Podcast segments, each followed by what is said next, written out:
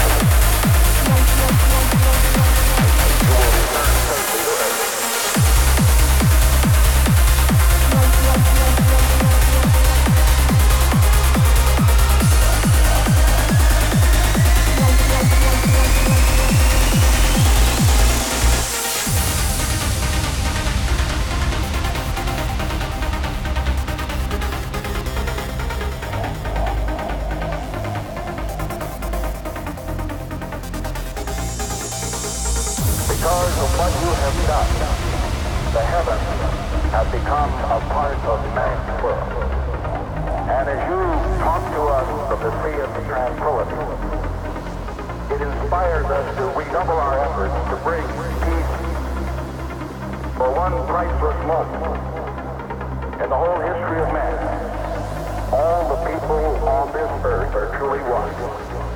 One in their pride in what you have done and one in our prayers that you will return safely to earth.